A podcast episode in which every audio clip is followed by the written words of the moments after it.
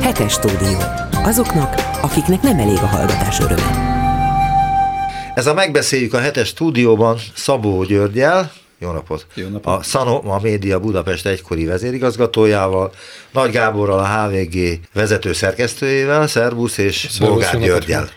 A rekord inflációval kezdjük, mert hogy ebben Magyarország mindig is, de most különösképpen eh, az élen jár. Hát Európában igen, a világon nem annyira.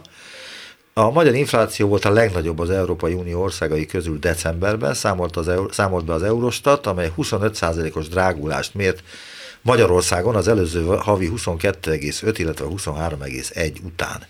Ezzel szemben Csehországban 17,2, Lengyelországban 16,1, Szlovákiában 15,1, Romániában 14,6-ról 14,1-re csökkent, Horvátországban 13, 13-ról 12,7-re, Ausztriában pedig 11,2-ről 10,5-re csökkent az infláció, itt nálunk meg növekszik. Ennek mi lehet az oka szerintetek? Mindenben a legjobbak vagyunk, nem? Igen, hát inflációban is. Hogyha úgy mérnék, ahogy te gondolod, vagy ahogy te ezt pikírten megjegyezted most. Csak úgy mérik, ahogy az Orbánék szeretnék. Ők azt mondják, hogy az infláció tulajdonképpen nincs is ezzel baj, mi állandóan mindenkit védünk, nem? Hát tele vagyunk ilyen védelmi intézkedésekkel, ársapkákkal, rezsivédelem, az egész költségvetésünk, rezsivédelmi költségvetés 23-ra. Itt az eredmény. Hát szerintem egyrészt nem mindegy, hogy euróban inflálódik egy termék, vagy mondjuk cseh koronában, vagy forintban, ugye, mert egy euróinfláció az általában alacsonyabb, arra még rájön az árfolyam változás egy Magyarország esetében. Másfelől, ha nálunk a legmagasabb az infláció, akkor azt kell megnézni, hogy melyek azok az intézkedések, amelyek csak nálunk vannak, és máshol nincsenek. Ugye ilyen a az adó, a különadók, a, a cégekre kivetett különadók, ilyen az ársapka, tehát nyilván ezek járulnak hozzá. Az ársapka a mechanizmus nagyon egyszerű, a többi Máshol termék... nincs ársapka Európában? Nem tudunk róla. Ilyen határozott, ilyen határozott és merev ársapka nincsen. Az ársapkáról ugye azt is tudni lehet, hogy mindannyian járunk vásárolni, hogyha a csirkemelfilé az marad 1500 forinton, akkor a csirkecomb az 2000 forint lesz, holott az semmi nem indokolja összefüggésben bármi mással. Csak az ársapka. Csak az ársapka. De hát valahol be kell hozni mind a kereskedőknek, mind a csirkefeldolgozóknak, mind a csirketermelőknek azt, a, azt az ársapka hatást, amit egy termékre megtettek. Ugyanez igaz az összes többi ársapkára helyes az a, megold, az a szempont is, hogy a térségben, amiket felsoroltál Közép-Kelet-Európában az euróval, aki nem használ eurót, az euróval szemben a forint romlott a legtöbbet ebben az időszakban. Igen, de Csehországban például a korona van. De nem romlott annyit a korona az euróhoz képest, mint, amit, mint amennyit a forint romlott, aminek vannak gazdaságpolitikai okai, vannak monetáris politikai Horvátország okai. Horvátország Horvátország most január 1 euró, de náluk sem voltak olyas, olyasfajta monetáris politikai húzások, amiket mondjuk a Magyar Jegybank megtett, és nem volt olyan inflációs és árfolyam hatása. Tehát mindez, és ehhez még hozzászokták csapni azt, hogy a, amit az élelmiszer államerősként a legfájdalmasabban élünk meg, az az, hogy a magyar mezőgazdaság és az élelmiszer egész egyszerűen nem versenyképes olyan mértékben, hogy a árnyomásnak ellen tudjon állni, legyen az a dráguló műtrágya, a dráguló energia, vagy bármi. Egyszerűen nincs arra felkészül, készülve, amire egy természetesen négyszer nagyobb gazdaságban működő lengyel mezőgazdaság vagy élelmiszeripar föl van készülve. Tehát nagyon sok tényező miatt mi vagyunk a, az európai elsők az inflációban, de ez alapvetően egy elhibázott gazdaságpolitikának és monetáris politikának a következménye szerintem. Még annyit szeretném megjegyezni, hogy mindenki erre, erre, erre is hivatkozik, hogy hát nagyon alacsony a e, magyar mezőgazdaságnak a e, termelékenysége, óriási energiát használ föl, és a minőség az nincs arányban ezzel. Holott mi azt hittük, vagy legalábbis a magyarok azt hiszik, hogy a magyar mezőgazdasági termékek azok a világon a legjobbak. Tehát, hogy ez egy olyan hit, amely tévhit, és amelyben eddig... Eh, hát, hogy a legjobban ízlik neked, az egy dolog. Nem hogy a világon, De neked, meg a magyar fogyasztónak, az egy dolog. Mi azt szeretjük a legjobban, ami itt terem, aminek ismert íze van, amihez hozzászoktunk, amit a nagymamánk főzött, és így tovább, és így tovább. De ez természetes, mindenhol nagyjából ilyen zárt, bizonyos értelemben zárt körben élnek az emberek, még akkor is, hogyha például a gasztrokultúra is globális globálissá vált az elmúlt évtizedekben, de ettől még a magyarok általában nem a tenger gyümölcseit szokták szeretni, míg a tenger melletti országok hozzászoktak ahhoz, hogy van hal, van rák, van egyéb tengeri féle, is, és megszokták, hozzászoktak az ízéhez, a mindennapi fogyasztáshoz, mi meg nem, nekünk ez idegen. De nem, nem is erről van szó, és főleg az inflációhoz nem érdemes hozzácsapni ezt. Ott, ott kezdeném, hogy teljesen értelmetlen összehasonlítani a világgal, hogy a világban a tíz, tíz legjobban inflálódó gazdaság közé tartozik a magyar, hülyeség, semmi közünk a ruandaihoz. Az európaival érdemes összehasonlítani, és ott az a, az a kérdés, hogy hogy lehet az, hogy az Európai Unióban most már hónapok óta az élen vagyunk, és korábban is vezetők voltunk, és amikor még nem volt háború, csak volt egy Covid-válság, és így tovább, akkor is mindig 2-3 százalékkal magasabb, magasabb volt a magyar áremelkedés, mint az Európai Unió átlaga. Miért? Mert Orbánék nem akartak egy olyan gazdaságpolitikát, hogy nagyjából egyensúly legyen pénzügyekben sem, meg az árakban sem. Azt gondolták, hogy hát ha nagy a növekedés, legyen az minél nagyobb, úgyis választások jönnek, érezzék az emberek a dinamizmust, megy, megy ki a pénz, tömjünk tele mindenkit, vállalkozót, fogyasztót pénzzel, és ennek meg lett az inflációs hatása. Csak amikor a világban éppen nincs infláció, majdnem defláció volt hosszú évekig, akkor ez nem tűnik föl. Főleg egy magyar fogyasztónak, hogy most két százalék az áremelkedés, vagy három, az nagyon ez olyan, mintha semmi se lenne. Azt gondoltuk, hogy minden rendben megy. Holott akkor is két-három százalékkal magasabb volt a magyar, mint korábban. És amikor elkezdtek romlani a dolgok, Orbánik ahelyett, hogy visszafogták volna, Orbánikhoz számítom a jobb kezet is, Matolcsit is, a Nemzeti Bankot is, nyomták ki a pénzt mindenhova. Olcsó hitelek, gyerünk, még a jobb kéz? A jobb kéz is. Jobb nem kéz, lett bal kéz belőle? Akkor, akkor jobb kéz, most már bal kéz, igen, most már kiderült, hogy hát sajnos nem tettek meg mindent időben, és hát nekik ebben nagyobb felelősségük van, sőt a fő felelősök, a, ők a Nemzeti Bank felelőssége az infláció, mondják elnézően, nem lennék Matolcsi helyében ezek után, de mindegy, nem is leszek, teszem hozzá. Szóval a lényeg az, hogy Alapvetően az volt a probléma, hogy az Orbáni gazdaságpolitika mindig egy úgynevezett túlfűtött gazdaságot akart csinálni, mert ebben a növekedésben látta a megoldást az összes politikai problémájára. És ennek isszuk meg most a levét, de még az is lehet, hogy politikailag még ennek sem fogják ők meginni, csak mi, akik bemegyünk a boltba. Hát az inflációról lenne egy erednek gondolatom. Szabó mindig, György. Mindig panaszkodunk arra, hogy elmaradnak a, a bérek a nyugat-európai bérekhez képest. Hát most az infláció ezt lassan-lassan meg fogja oldani, és ez nem is biztos, hogy olyan rossz fejlemény. Tehát a, a probléma nem az, hogy magasak az árak Magyarországon, hanem az, hogy alacsonyak a bérek. Tehát egy norvég gazdasági szituáció, amikor lehet, hogy 2000 forint egy doboz sör, de mégiscsak kevesebbet kell dolgozni egy doboz sörére egy norvégnak, mint egy magyarnak, az egy sokkal jobb felállás, mint hogyha az olcsó rezsiköltség és az olcsó, alacsony áru termékekről beszélünk. Tehát újra kellene gondolni a inflációhoz is a viszonyunkat, ez a véleményem, mert előbb-utóbb úgyis béreket kell emelni. Tehát, hogyha magasak az árak, akkor a cégek rá fognak kényszerülni, hogy béreket is emeljenek, és ez egy pozitív spirál is tudna lenni. Én, bocsánat, én az inflációnak egy másik hatásáról is szeretnék beszélni, meg pedig a költségvetés. mégpedig a költségvetési hatásáról. Tehát abban a fajta gazdaságpolitikában, amit az Orbán kormány Matolcsi Györgyel közreműködve e, képviselt, abban a, a 27%-os áfa az azt jelenti, hogy rengeteg pénz áramlik a, gaz, a költségvetésbe. Most az infláció, amit láttuk a, a, a, már rögtön a, már a háború előtti időszaktól is kezdve, ahogy fölpörgette az árakat, vitte magával az áfát, vitte magával a jövedékadót, mindent vitt, iszonyatos pénzek kerültek be a, a magyar költségvetésben, nem mintha azzal felelősen gazdálkodtak volna, de minden inflációnak van egy ilyen hatása, hogy megnőnek tőle a költségvetési bevételek.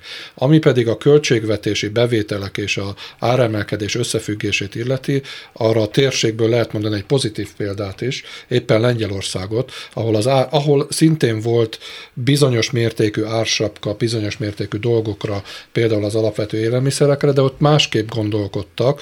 Lengyelországban az történt, hogy a Moraviecki kormány elrendelte és a parlamenttel elfogadtatta azt, hogy az üzemanyag üzemanyagok áfáját leviszi a normál áfa szintről 8%-ra, és az... Mennyi a, a normál áfa szint? Azt hiszem 15% a, a normál Igen? áfa szint, leviszi 8%-ra, az a, alapvető élelmiszerek áfáját leviszi 0%-ra, tehát ők egy olyasfajta árstoppot amit nem, nem nevezhetünk árstopnak, de olyasfajta ár maximalizáló lépést hajtottak végre, amiben a költségvetés is vállalt valamiféle terhet, hiszen elesett adóbevételtől, elsősorban áfa bevételtől. A magyar kormány erre nem volt hajlandó, a magyar kormány úgy tartotta a kezét az infláció által megnövelt adóbevételekért, hogy közben semmiféle áldozatot nem vállalta adnak érdekében, és a lengyel kormány még azt is bevállalta, hogy ezért az áfa csökkentését konfliktusba kerül Brüsszellel, mondván, hogy mire ez az egész lecseng, és Brüsszelben majd valamikor hoznak egy döntést, hogy ők rosszul csökkentették az áfát, addigra már az egész véget ér. Tehát a nem eltették Lengyelországban, ha nagyon profán módon le akarom ö, egyszerűsíteni a dolgot, akkor a költségvetés nem húzott hasznot, vagy nem húzott akkora hasznot az inflációból, és nem csak eltette a pénzt, hanem valóban egy ilyen társfelelősségvállalása volt abban, hogy az árakat megfékezze. Nálunk az árak megfékezésében az állam az ég egyet a világon semmilyen felelősséget nem vállalt. Igen, de ez egy kormányzati kommunikáció, tegnap is még ezt hallottam a valamilyen kormányzati szereplőtől, hogy, hogy minden egyes család ma Magyarországon kap havonta 160 ezer forintot. Miben? 181 ezre. 181 ezer. Na de És ez a 181 ezer energia. A, a rezsi. Energia, rezsi. Na most hát tudjuk, hogy ez nem igaz. De ennek ellenére ezt kommunikációban nyomják éjjel-nappal, és az emberek egy része el is hiszi ezt. Hát persze, igen. Hiába mondom én azt, meg le is írom többször, amióta ezt elkezdték mondani, és Orbán Viktor az egyik leggyakrabban öm, emlegetett témája ez, hogy minden család tőlünk 181 ezer forintot kap havonta, havonta. rezsivédelemre. Igen. Az körülbelül 4 millió háztartás van Magyarországon, az a 4 millió háztartás használ elektromos áramot vagy gázt általában, valamelyiket biztos, hogy használja. Hát ha mindenkire jut átlag 181 ezer forint, az egy évben 7800 milliárd forint. Mennyi van a 2023-as költségvetésben lakossági rezsivédelmi alapra? 1640 milliárd. Most akkor tessék mondani, ki hazudik. Tudjuk a választ, hogy ki hazudik, és tudjuk azt is, hogy miért hazudik. Hogy elhiszik-e, vagy nem, az egy másik kérdés. Lehet, hogy elhiszik, lehet, hogy nem. De Visszatérnék oda, hogy ez az infláció jó-e a kormánynak, bizonyos értelemben igen, mert növeli a bevételeket, de még ezzel együtt is 2022-ben több ezer milliárdos hiányt halmoztak föl, és a megváltoztatott 2023-as költségvetésben megint fölemelték a hiányszámot, mert nem tudják tartani még a mostani 20 százalékos infláció ellenére sem. És hogy jó lesz ez, utolérjük-e ezzel a nyugati béreket? Szerintem kizárt.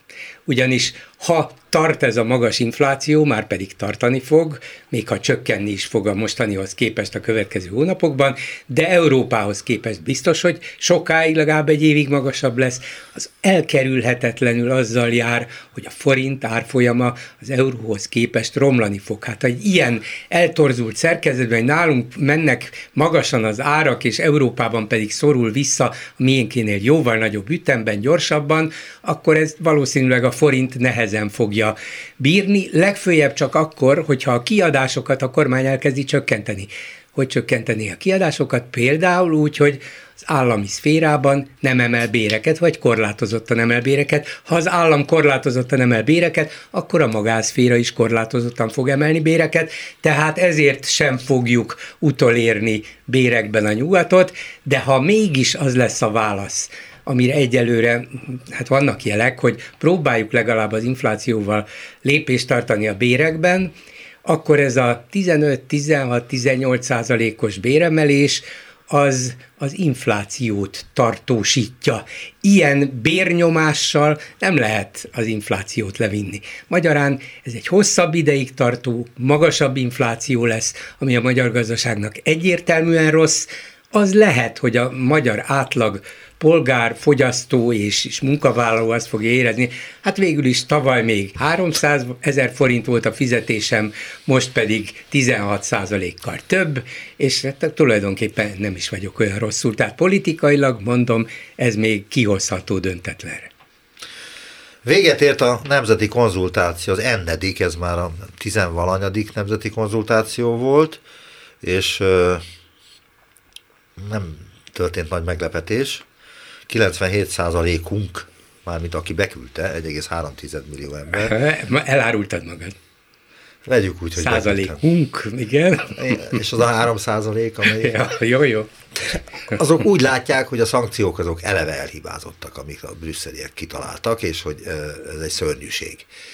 Na most ez 1,3 milliót firtatták itt a fórumon is sokan, hogy hát ez sok vagy kevés. Nem tudjuk pontosan, hogy kinek, kiknek küldték ki, de elvileg 8 millió embernek küldhették el, ha elküldték. Gyakorlatilag is biztos. És itt az adatok szerint, hát Rogán hivatal októberben nettó 3 milliárd 417 millió forintot, míg decemberben nettó 1 milliárd 260 millió forintot költött az Európa jövőjét érintő nemzetközi és hazai szintéren történő kormányzati kommunikációval kapcsolatos, valamint az állampolgárok életét kiemelten érintő kormányzati döntésekkel kapcsolatos feladatok ellátására írta a hvg.hu. Na most hát ez, azért ez beletartozik ez a konzultáció, mert erre hivatkoznak mindenütt. Hogy a magyar nép azt akarja, hogy ne legyen semmilyen ö, ö, szankció, felejtsük el ezt az orosz-ukrán háborús ö, hadipari gazdálkodást az Európai Unió részéről, mindent meg kéne engedni, és ehhez kapcsolódóan egy csomó olyan dolog történt, ami hát még súlyosabb. Ugye a kilenc oligarha... Orosz oligarha. Azt kilenc oligarha mondtam, orosz oligarcháknak a megpróbálni levenni a szankciós listáról, és ezen kívül még történt egymás.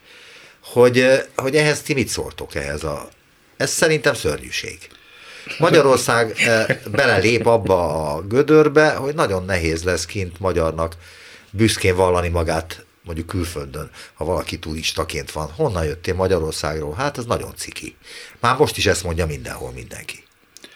Én a kérdőívekkel kapcsolatban nyilvánulnék meg, mi szerint eh, egy kis számítást végeztem, nagyon-nagyon csodálkozom, hogy tulajdonképpen akár ellenzéki, hát kormány oldalon természetesen elfogadjuk tényként ezt az 1,3 millió kérdőívet. Ugye Bolgár György említette, hogy 4 millió háztartás van, valóban pontosan szinte. Nem tudunk millió. utána nézni ennek. De, tud, de az Hogyan? a statisztikai hivatali Nem a, hogy hány háztartás van. De Annak, ezt hogy akarom kik... levezetni. Tehát a dolog lényege az, hogy én azt gondolom, hogy nincs ellenzéki háztartás, amelyik visszaküldi a kérdőívet. Tehát magyarul 2 millió fideszes háztartás marad, ami azt jelenti, hogy a 2 millió és egy háztartásból szerintem csak egy kérdőívet küldenek vissza az nem, emberek, tehát nem, el tudnám, ja, nem ja, tudom ja, elképzelni, ja, hogy a férj és a feleség összedugják a fejüket, két különböző kérdőívet fognak feladni a postán. Ez azt jelenti, hogy a két millió mondjuk fideszes háztartásból ugye a 65-70 százalék visszaküldi ezt a kérdőívet. Én azt gondolom, hogy ez egy teljesen abszurd arány. Ha 10 százalék az embereknek veszi a tollat, és ott beixelget, és elmegy a postára, akkor még sokat mondtam. Neten, neten is ki lehetett tölteni. Tehát akkor azt de mondod, csak generátorra lehet egy millió kérdőívet kitölteni, szóval szerintem az sem reális. Az tízezeres nagyságrend, akik égnek. interneten küldték, küldték vissza. Így van. Tehát én azt gondolom, hogy ha 200 ezer ember visszaküldte ezt a kérdőívet, akkor már sokat mondtam, de hogy már 5 millió, 5, 500 ezer sincs, azban teljesen biztos. Tehát ez vagyok. hazugság szerinted? Hát én ezt csak számoltam egyet, tehát én nem használnék jelzőket itt, de Akkor nem igaz ez az állítás? Azt, én azt, azt gondolom, mondhatjuk? hogy verifikálandó, ahogy mondani szokták, hatházi Ákos ezt egyszer megpróbálta megtenni, bemenni oda a raktárba, hogy hány doboz van, stb. nem engedték be. Ha lenne 1,4 millió kérdőív, akkor nyugodtan be lehetne embe, engedni bárkit, és akkor meg lehetne számolni. De valójában itt titkolózás folyik, én csak egy egyszerű logikát vezettem le, ami alapján teljesen valószínűtlennek tartom, hogy 1,3 millió hát, kérdőív oda. De mennyi az értéke ennek a, a, a,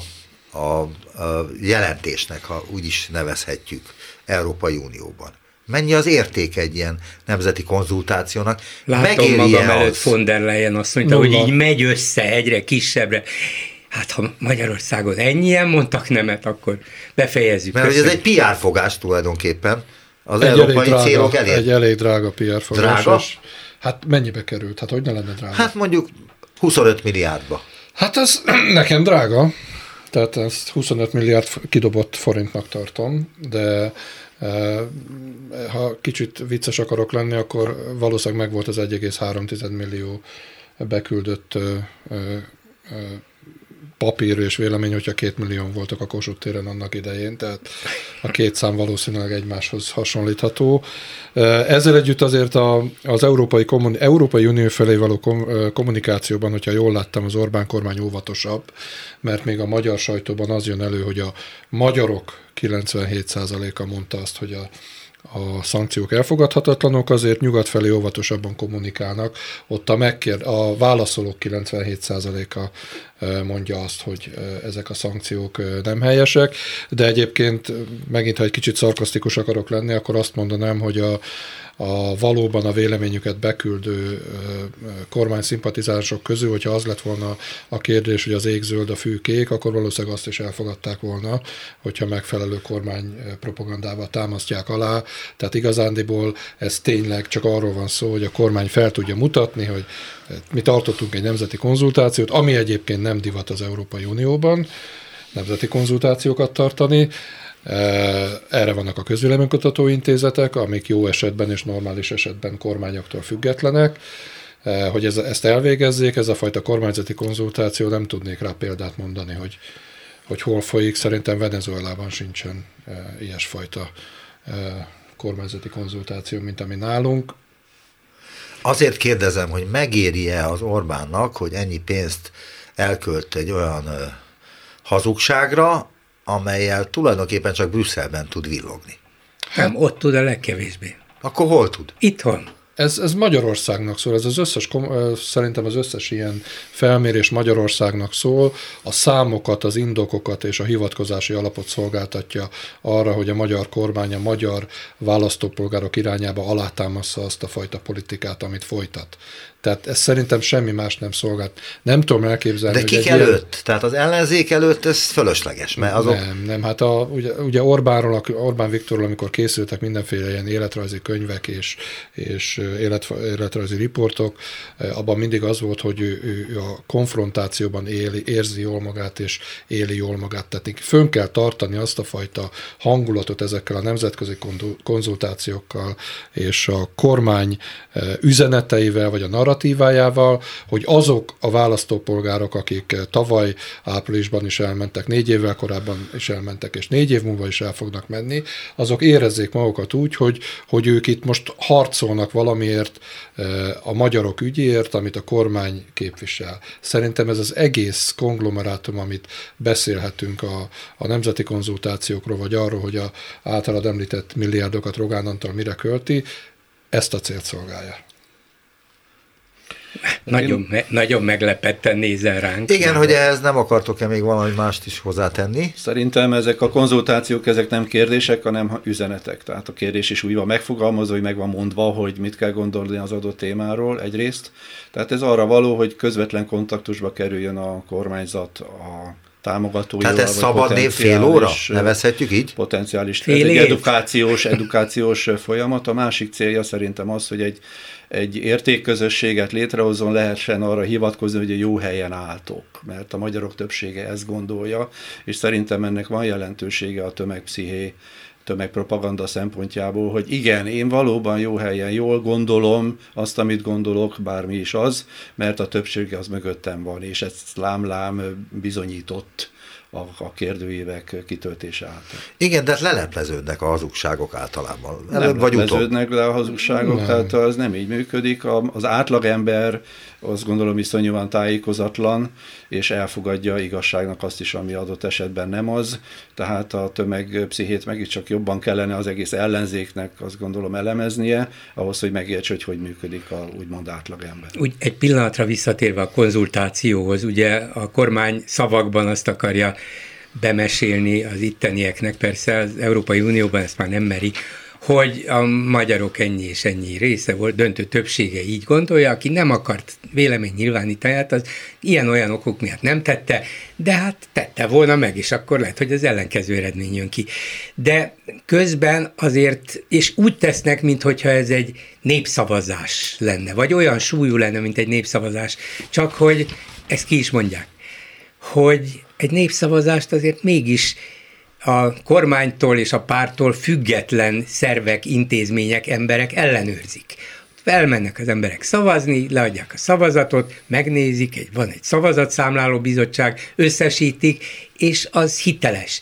Itt ugye semmiféle hitelesség nincs, ahogy er, erről már beszéltünk is, és még csak kísérletet se tesznek arra, hogy valamilyen módon legalább közvetve hitelesítsék, hogy tényleg ennyi jött be, bele, beengedünk embereket abba a raktárba, ahol nézzék, nyissák föl a, a ládákat bárhol, egyáltalán módszert nézzék meg, hogy ezeket hogy számoljuk össze, és kicsodák, semmi kísérletet nem tesznek rá, tehát elfogadhatjuk azt, hogy ez egy abszolút igazolhatatlan hasraütéses módszer, lehet, hogy nem 1 millió 389 ezer, hanem valóban csak 300 vagy 200 ezer ember küldte vissza, és az se biztos, hogy azoknak a 97 százaléka eh, azt írta, amit. De, de ez a dolognak az egyik csak technikai része. A másik azonban az, hogy az se számít, hogy mi volt a kérdőívekre írva, hogy mi volt a konzultációban. Szerintem már a erre válaszolóknak a 99%-a sem tudja, hogy mit is kérdeztek tőlem, mire is mondtam én azt, ja, hogy a szankciók ártanak minket. Egyetlen lényeges üzenete volt, és ez a plakátkampány, meg, meg tévé, meg videó, meg egyéb kampány, ami hónapokon keresztül, mert nem szabad ez fél óra, kép, sok, sok hónapig tartó óra, vagy sok hónapos szabadnép propaganda. A, a, a szankciók tönkre tesznek minket, és ez beleívódik az emberek fejébe, gondolataiba, szavaiba, a szankciók, a szankciók. Azt se tudja, mi az a szankció, de tudja, hogy nem Orbán, és tudja, hogy Brüsszel, ez az egésznek a lényeg, ez a súlykolás, és ehhez elköltenek akárhány milliárdot, azt se tudod megszámolni, hogy mennyit. És visszakapcsolnék, az, ahogy kezdtük, addig sem kell a kormány gazdaságpolitikáját felelőssé tenni az inflációért, mert ott vannak a szankciók, és ott van Brüsszel. Szankciós infláció, hát el is nevezték. Háborús infláció. Igen. Szankciós nem, nem, infláció. Nem, nem, a háborúsról áll, de igen, igen, van. de azért a szankciósra helyezik a hangsúlyt, mert a háború, hát az kínos, És akkor nem kérdezik igen. meg, hogy miért is nálunk igen. a legnagyobb az infláció Európában, mert ott a válasz azért, mert szankciók vannak. Ez a megbeszéljük a stúdióban Szabó Györgyel, a Sanoma Média Budapest egykori vezérigazgatójával, Nagy Gáborral, a HVG vezető szerkesztőjével és Bógár Györgyel, és azt hiszem elérkeztünk, vagy eljutottunk az Erasmus ügyhöz, mert hogy ott a héten történtek mindenféle nyilatkozatok. Navracsics Tiborra azt mondják, hogy vére megszólalt Navracsics lelkiismerete, én úgy láttam, hogy nem mond ő se igazat hogy, hogy, hogy, hogy hirtelen meglepetésként érte ez a támadás az Európai Unió Olyan gyanakvó vagy, Gábor. Én azt gondolom, mindegyik hazudik, de ez az én véleményem. Szóval mi a véleményetek az Erasmus ügyről, illetve arról, ami felé most éppen hajlik a dolog? Tehát meglepetés nem érhette sem a magyar kormány, sem Navracsics Tibort, hiszen benne volt a, az EU-val folytatott tárgyalásokban, amiben az a 16-17, nem tudom hány pont 17 volt. pont 17 volt, pont volt, benne volt azokban a tárgyalásokban, hogy a közalapítványokba való kiszervezést és az abban vállalt politikus és politikai szerepet az EU kifogásolja. Decemberben, ugye? E, igen, tehát ezek, ez, ez, ez megint csak a, a, a, a magyarázat, a narratíva uralásának a része, hogy, hogy ezen most így nagyon meglepődünk, nem kellett volna nagyon meglepődni, tudták, hogy mi történik, és igazándiból, ahol ezt a dolgot meg lehet fogni, az az Erasmus Plus, ahol a magyar diákok kimennek európai ösztöndíjakra. Ez a, ez a látványosabbik része a dolognak, a fontosabbik része, része a dolognak viszont a Horizont kutatási támogatás. Az a tudományos ami, kutatásokra ami lehet Tudományos pályázni. kutatásokra pályázhatnak a magyar egyetemek.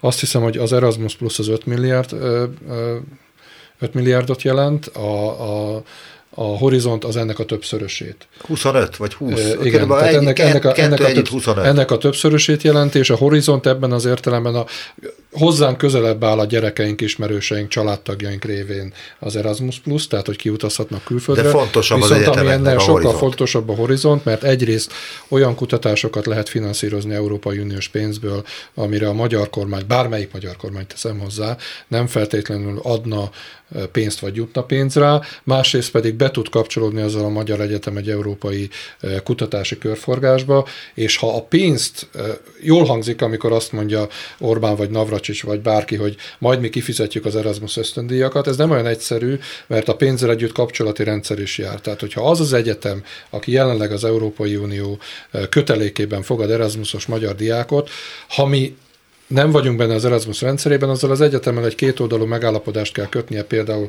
akár a Corvinusnak, akár a BME-nek, akár az LT-nek, az nem biztos, hogy menni fog. Ugyanez érvényes a kutatási projektekre is.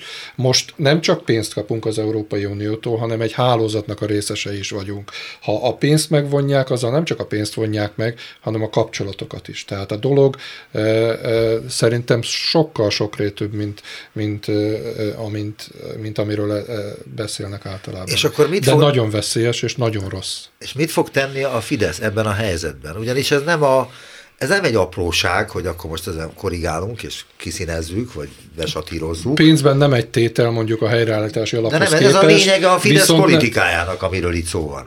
Tehát itt visszatérhetnénk a korrupcióra, amit az emberek korrupciónak gondolnak, hallottuk a klasszikustól, az nem korrupció, hanem a Fidesznek az alappolitikája. És itt is ebben a dologban megnyilvánul szintén a Fidesznek az a lényege, hogy a vezető politikusait berakta az egyetemi kuratóriumok elnöki székébe, vagy a különböző elnökségébe. Ráadásul még egy apróság, a Horizont támogatások és a professzori kutatási együttműködések legnagyobb haszonélvezője az eltelt időszakban a CEU volt amit ugye kiebrudaltunk Budapestről. Tehát Igen, azt már is szinte el is felejtettük, hogy ilyen stikli történt Magyarországon, ilyen bűn történt Ezt azért hozzátenném a, a Erasmusra és a Horizont támogatásokról folytatódó történetnek, hozzá. hogy a, a, a legnagyobb haszonélvező ennek a dolognak, és a legnagyobb együttműködési háló kihasználó, ez a CEU volt. Én azt gondolom, hogy azért, hogy a magyar kormány olyan intézkedéseket hoz, amelyek következtében veszítünk pénzt, azért tulajdonképpen ebben az országban minden egyes ember felelős. Tehát ez, azt akartam ezzel mondani, hogy nyilván a diákságnak is, meg a ellenzéki szavazó, kormánypárti szavazónak, stb. éreznie kell, mert másképp ez nem működhet, hogy az a rendszer áll fel ebben az országban, ami ilyen konfrontatív viszonyban van az EU-val. Meg amit megszavaztak április 3 Amit megszavaztak április 3 Tehát ugye most a következményei jönnek. Másfelől én ismerem a Horizont programot, többet be is adtam, tehát részleteiben ismerem ezt a programot.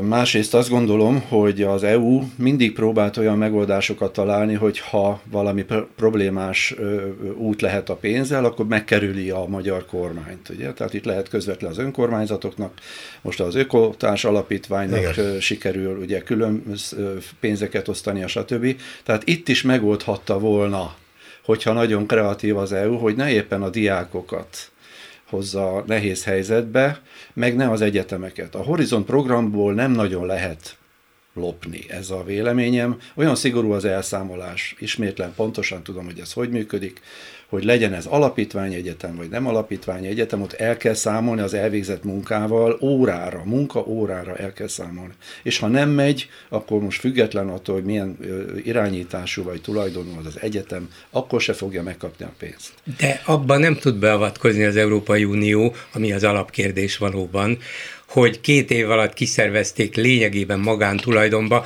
és a saját magántulajdonukba az egyetemek 80%-át. Hát ez, ugyanis, ez ugyanis tagállami hatáskör. Az oktatást úgy szervezed meg tagállamként, ahogy akarod. Az uniónak nincs hatásköre.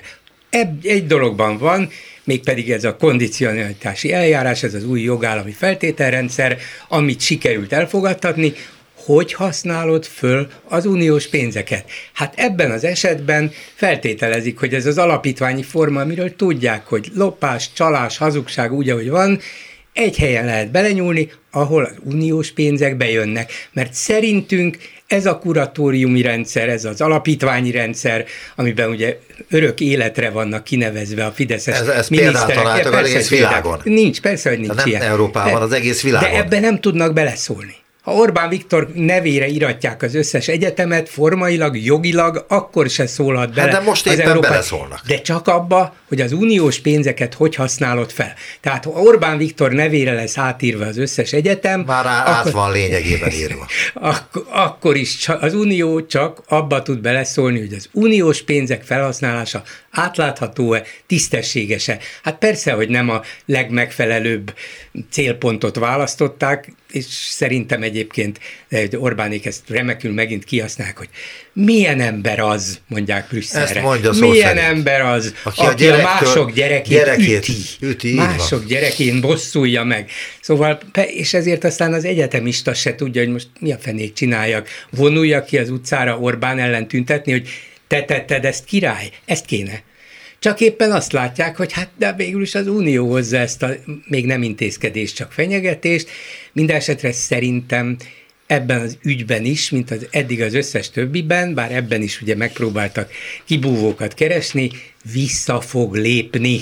Vissza fog lépni, mert, mert érzi, hogy ez egy nagyon sikamlós terület, és el lehet játszani ezer egyetszer is, hogy mindenért az Unió a felelős, de mi van, hogyha az egyetemista diákság egy idő után azt mondja, hogy mi, milyen egyetemek ezek, milyen főiskolák ezek, miért maradjak itt, ne, nincs valami köze ehhez az Orbánéknak, meg az alapítványoknak, hogy én nem mehetek el Nyugat-Európába tanulni, meg azt mondja a kutató is, hogy hát azért mégiscsak tudjuk, hogy ki, ki és mi ennek az oka, vissza fognak lépni, és lehet, hogy Navracsics sofőrjét ültetik be a kuratóriumba, amivel talán már nem tud tényleg mit kezdeni az Unió. De ez nem azt jelenti, hogy bevallja itt Magyarországon Orbán Viktor, hogy hibázott ebben a kérdésben, és nem, tévedett? Nem, nem, egy, az jött le neked bármelyik hát ebben a szinte tize, minden kuratóriumból le kell váltani embereket. 17 benyújtott törvényből, elfogadott törvényből, hogy ők hibáztak, nem. Hát csak mi megtettünk mindent, mert mi olyan kooperatívak vagyunk, olyan kompromisszumkészek, hát ha ezek az idióták azt akarják, mi ezt is megtesszük, mert mi a magyaroknak is, meg Európának is jót akarunk. És ugye most benyújtották éppen fű alatt a nem, nem teljesen fű, fű alatt nyújtották be, de most társadalmi vitára bocsátják ezeket az újabb elvárt intézkedéseket, törvényeket, például az igazságszolgáltatás függetlenségéről, és ezekben vannak komoly lépések is. Ez azt mutatja, hogy hát mit akarnak ezek a magyar igazságszolgáltatással, minden rendben ment, de most úgy adják elő, hogy hát jó, ha ezt kívánjátok, ezt is megtesszük, és egyébként valamit javít is a helyzeten és az állapotokon. Szerintem Erasmus és Horizont ügyben ugyanezt fogják csinálni, csak másképp fognak róla szónokolni. De hát ezt megszokhattuk. Hát szerintem a Igen? alapítványi rendszer kritikusainak el kéne már dönteniük, hogy akarják-e ezt, vagy mégiscsak jobb a kormányzati egyetemi vagy állami egyetemi szisztéma és struktúra. Tehát erre kéne valami választani, mert el van kenve ez az egész probléma. Az én véleményem az, hogy nem ördögtől való, hogy egy alapítvány tulajdonol egy egyetemet, a világ tele van ilyenekkel, csak a bebetonozás a probléma, és az, hogy az egyetemi autonómia sérül, tehát hogyha lenne alapítványi struktúra, és közben biztosítva lenne az, hogy kiegyensúlyozott a kuratóriumok összetétele, cserélhetők az emberek, ugye, az SMS-eket mondjuk independensen tudnák az egyetemek létrehozni, és a kurikulumot úgy határozzák meg, stb., akkor szerintem egy szalmunk nem lehetne. Tehát, hogyha de akkor itt, demo- kéne, akkor itt demokrácia Ezt akartam én is mondani hát neked, hogy, hogy itt a lényeg, ezért... megválasztott Orbán Viktor miniszterelnök, megválasztott párt, a parlament nyitva van, működik, be lehet menni és ki lehet jönni belőle, lehet szavazni, tehát akkor ez egy demokrácia? Hát a mostani gondolkodási katyvaszban az van, hogy ebbe az állami rendszerben még mindig jobb lenne, hogyha visszatérnének ezek az egyetemek, mint hogy ez az alapítványi működés lenne. Szóval én azt mondom, hogy öntsünk már végre tiszta vizet a pohárba, és tisztázzuk. Az én véleményem ez, hogy a tiszta helyzet mégiscsak ez lenne, hogy el kell érni, hogy ha már alapítványi, mert annak van ám értelme, hogy részvényekkel, MOL vagy bármilyen részvényekkel finanszírozunk egyetemeket, ismétlem, ilyen van a világon, ezer, akkor itt tulajdonképpen a vezetésnek a struktúrája és a függetlenség kérdése merül fel, inkább ezekkel. Tehát éppen ez volt a lényege, hogy ne legyen független, hogy ne legyen egyetemi autonómia, és hogy a mieink irányítsák örökké, akkor is, ha véletlenül valamilyen Lásd fatális, hiba, és fatális hiba folytán az ellenzék kerül hatalomra, és akkor tehet, tehetnek egy szívességet, mert semmi közük nem lesz az egyetemekhez. Mi fogjuk őket irányítani, mi kezünkben lesz hozzá a vagyon. Igen, de ez történik van. most, a, addig, ameddig el nem kezdődött hát, ez az ügy. Ahhoz, hogy, hogy ilyen egyetemi alapítványok rendesen, normálisan, demokratikusan működjenek, ahhoz tiszta vizet kellene önteni a pohárba, olyan törvényeket kellene elfogadni, hogy egyetemi autonómia tiszteletben tartva, a kuratóriumok, amelyek az alapítványi formában valamiféle irányítást adnak, inkább felügyelnek, azok pedig abban nem szólhatnak bele, hogy az egyetemen mit tanítanak, hogyan, milyen feltételrendszer szerint, és nem van, nincsenek ott bebetonozva egy életre, sőt, ők nevezhetik ki az utódjaikat a kuratóriumba. Hát milyen rendszer ez? Igen, azt mondod, hogy tiszta vizet kellene önteni a pohárba. Kinek?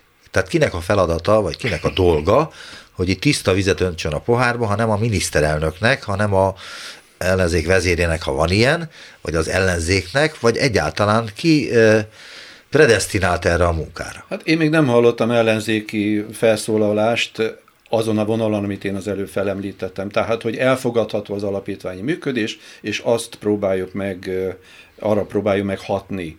Én azt gondolom, tehát az ellenzék e tekintetben egy demagóg tulajdonképpen, tulajdonképpen elkeni azt a helyzetet, ami van, és azt se tudja, hogy most az állami irányítású egyetem a jó, vagy pedig az alapítványi. Tehát nincs karaktere a gondolkodásnak e tekintetben. Azt gondolom, valamiért, hát nyilván az ellenzéknek ez feladata, csak van az ellenzéknek befolyása erre, a, erre az országra, nincs, ilyen nincs, vagy olyan, nincs, vagy nincs, olyan nincs, módon. Én nem vagyok nincs. naív, de hát azért azt sem mondhatjuk, hogy nulla hatása van, hanem az ellenzék. Egy, vagy, a, e, vagy az diák önkormányzatok itt vannak, vagy a, az oktatók, tehát hogyha világos lenne a koncepció fejükben, akkor nyilván ebben lehetne hatni, és az Európai Uniónak is el kellene döntenie, hogy mi a baja ezekkel a alapítványi konstrukciókkal, mert egyelőre most tulajdonképpen azt bünteti, hogy potenciálisan itt kockázatok vannak a pénzek felhasználásáról. De ez miért Ugye? potenciális, hogyha fél kormány ott van az egyetemekben? Hogy, hogy juthat de, bárkinek de, eszébe,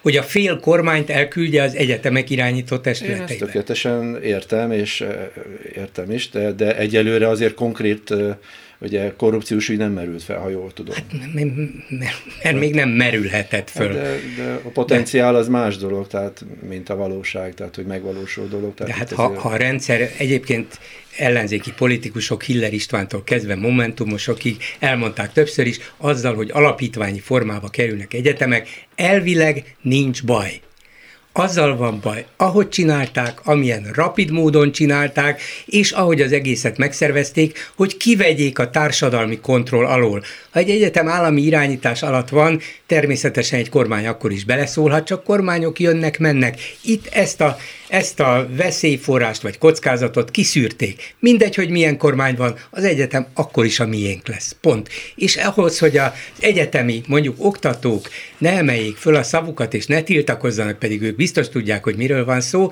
mit csináltak? Rögtön nem az alapítványok pénzéből, nem a sajátjukból, állami pénzből 40-70 százalékkal fölemelték az oktatói béreket az alapítványi egyetemeknél, csak hogy tudod, hogy mennyire jó neked az alapítványi forma. Megtehették volna ezt akkor is, ha állami tulajdonban maradnak az egyetemek? Meg. Megtették? Nem. Én a színvészeti főiskola, illetve egyetemnek a ügyét ismerem elég jól. Hát ott van korrupciótól kezdve minden. Tehát nincs igazad ebben, hogy nem fordult elő. De fordult elő. Nem is kevés. Tehát ott olyan dolgok történtek, amelyek talán a rákosi rendszerben történhettek. Azt én nem tudom, hogy akkor történtek-e. De ezek annyira, hát egy demokráciával ellentétes lépések, hogy meg kell várni, ameddig fejek hullanak egy ilyen ügyben? Komolyan kérdeznek.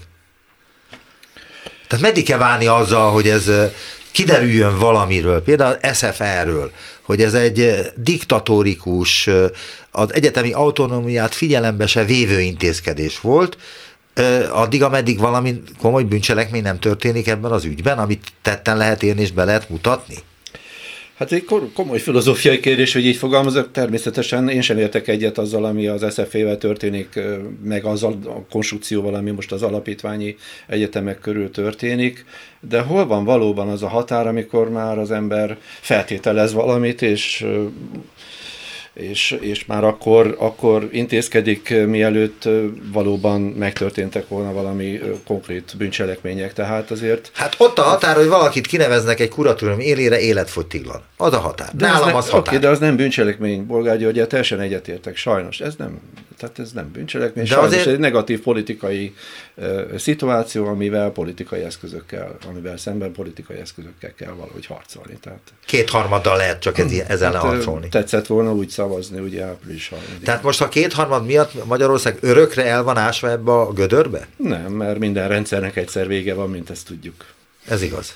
Csak az életünk eléggé rövid. Azt én tudom. Ahhoz, hogy ezeket a rendszereket vidáman át tudjuk ugrani. Igen, valóban.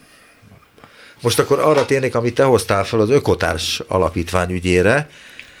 Végül is az Ökotárs, amelyik ki lett golyózva egy időre a Norvég civil alapnak a pénzét osztotta, és azt visszamondta a kormány, úgymond, hogy nincs szükségünk erre, nem akarta, hogy a civilek itt bármilyen szerephez jussanak.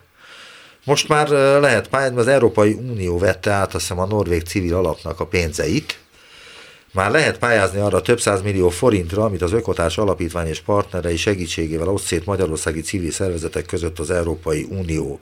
A támogatott célok között szerepel az európai értékek, véde, értékek védelme, a kifizetésekhez pedig a kormánynak semmilyen szava nem lehet.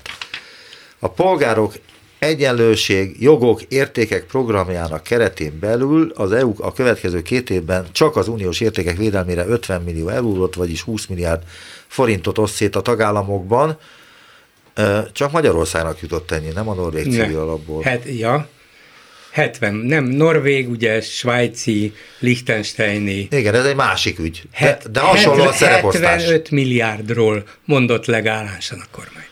Csak azért, hogy abból 5%-nyi ne jusson például az ökotárs um, kompetenciájába, hogy eldöntsék, hogy milyen most, Erről most nem tud lemondani a kormány? Mindenről le tud, hát én nem kérek pénzt, le tud mondani, persze. Hát én, én meglepetésként ért egyébként a hír, hogy egyáltalán így, az ökotás visszatért ebbe a rendszerbe. Ez, gondolom, hogy nem a norvég alap, folyamán tért vissza, hanem az EU-nak ez egy Igen, önálló egy költségvetése. Ként a Horizont program az teljesen független a, hely, a helyi kormányoktól. Tehát nyilván az ökotásnak is olyan forrásokból jön a pénz, amelyek közvetlenül Brüsszelbe pályázhatók, egyébként elektronikus úton.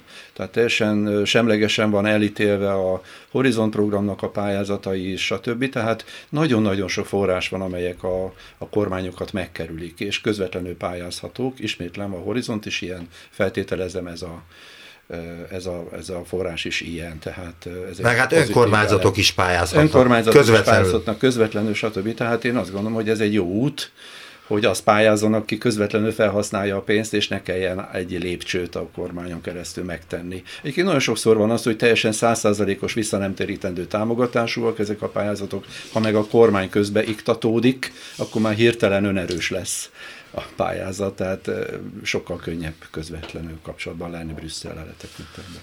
És végül azt kérdezném tőletek, hogy ahhoz mit szóltok, hogy egyre inkább ránk ég az orosz barátság itt a orosz-ukrán háború kapcsán, mert hogy a magyar EP delegáció, a Fideszes, illetve egy KDNP-s delegáció nem szavazta meg azt a kérelmet, hogy kivizsgálják az elmúlt időben elkövetett háborús bűnöket az orosz-ukrán háború kapcsán.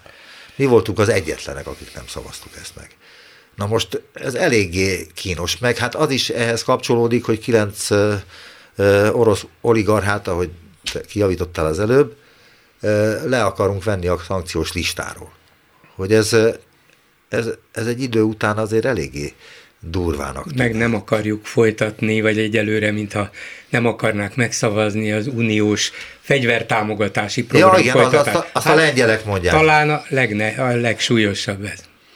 Igen. Hát ebben semmi újdonság nincsen, tehát ez csak a folyamánya az eddigi magyar külpolitikának, vagy az orosz, Oroszországgal kapcsolatos politikának, vagy az Ukrajnával kapcsolatos álláspontnak, tehát eh, az, hogy, az, hogy a különböző Európai Uniós szankciós eh, intézkedéseknek, tervezett intézkedéseknek, meghozandó intézkedéseknek Magyarország és az Orbán kormány egyedül eh, megpróbál ellenállni és neki feszül, ez tavaly február 24 óta így folyik, tehát igazándiból szokás erre mondani viccesen, hogy most ezen mit lepődünk meg, tehát én egyáltalán nem lepődtem meg ezen, és nem fogok meglepődni a következő dolgon sem, amit, amiben ellen fog állni az Orbán kormány. Ez a felvállalt külpolitikai célja, ugye kiderült a kormányzati kommunikációból, hogy mi békét akarunk, jelentsen az bármit is, kiderült a plakátkampányból, és kiderült a, a kommunikációs ívekből, hogy konzultációs, konzultációs évekből, bocsánat, a konzultációs évekből kiderült, hogy a brüsszeli szankciók hibásak. Ez hát ezen a vágányon vagyunk, tehát semmi jel nem mutat arra, hogy itt váltóátállítás történne. Tehát, De eddig sumákolások folynak minden szinten. A sumákolunk, hát a NATO ügyében a legnagyobb sumákolás az, hogy bebújjunk Törökország háta mögé, és mivel Törökország gátolja Svédország és, a, Svédország és Finnország felvételét a saját érdekei által által vezetetve, nálunk az történik, hogy mi meg, katona nyelven szólva megsúnyogjuk a dolgokat, és először az volt, hogy az év végéig fogadja el a parlament, aztán most az volt, hogy majd most már aztán tényleg elfogadja a parlament. Tehát ennek de az üres, társadalmi de, vitára, de bocsánat. Az már mindegy, de hát ez a parlament az, amelyik késő este el tud fogadni egy bármilyen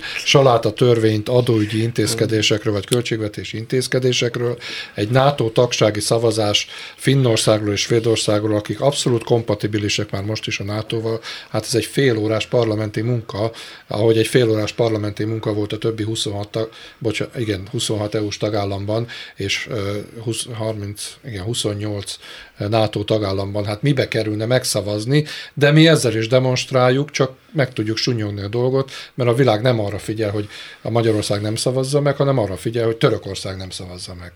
De mi se szavazzuk meg. Miért? Azért, de ez, ez, ez, egy trollkodás. Ez még nem történt meg, tehát hogy erre várunk, hogy most mi fog történni. Na de pont az, hogy várunk, tehát, tehát nem az, hogy nem szavazunk meg, mi nem tudjuk, vagy igen, vagy nem. Hát, meg, meg, ezt is meg fogják szavazni. De ez egy trollkodás, ez egy szintiszta politikai, külpolitikai trollkodás, mert mibe kerülne ez a fél óra a parlament elé vinni és megszavazni a NATO tagságát. Nekünk még csak azt, még csak azt sem mondhatjuk, hogy vannak magyar terroristák, akiknek terrorista gyanús személyek, akiknek Svédország menedékjogot nincsenek. Ez, ez trollkodás, nem tudok ja, Azt Orbán is tudja, hogy azzal nem tud a többi NATO tagországnak vagy az Európai Unió többi tagállamának visszavágni a saját politikai vagy külpolitikai céljai érdekében. Na most akkor, ha így viselkedtek velünk, akkor nem szállítunk nektek Patriot rakétát, vagy Lockheed 16-osokat nem fogunk szállítani. Ezeket ugyanis Magyarország nem, hogy nem gyártja, de még nincs is belőle, úgyhogy nem tud mással fenyegetni, csak azzal, hogy hát nem fogunk szavazni, vagy húzzuk az időt Finnország, Svédország csatlakozása ügyében, meg az orosz szankciók ügyében is húzzuk, halasztjuk, lehet, hogy el fogunk valamit érni, egy vagy két embert levetetünk a listáról, Putyinnak tetszeni fog, már eleve azt tetszik, hogy mi akadékoskodunk, úgyhogy megvan a jó pont ott, és legalább Európában, meg Amerikában is tudják, hogy Orbán Viktor nem akárki, lehet, hogy nincsenek neki lakhídjai, meg F-16-osai, meg nincsenek Patriot, meg HIMARS, meg nem tudom milyen fegyverrendszerei, meg kicsi az ország, meg a bors, de erős, és keresztbe tud tenni. És tényleg keresztbe tud tenni. A kérdés az, hogy jó ez az országnak. Válaszom nem, de Orbán Viktornak jó.